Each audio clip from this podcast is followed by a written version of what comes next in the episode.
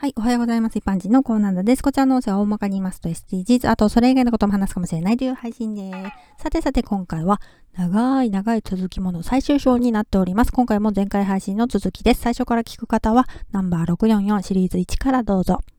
同僚の女性が退職するという事実を退職日数日前に知りました。今の職場って退職が決まっていても黙っていないといけないのか内緒なんですよね。だから彼女の退職は私にとって衝撃的でした。退職を知って彼女に話しかけに行くとあることを教えてくれました。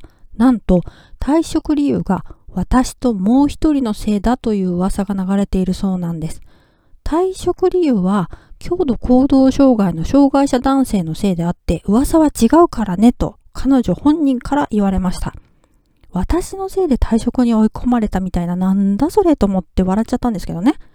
私一人なら言わせとけってところだけど、私ともう一人連名だからね。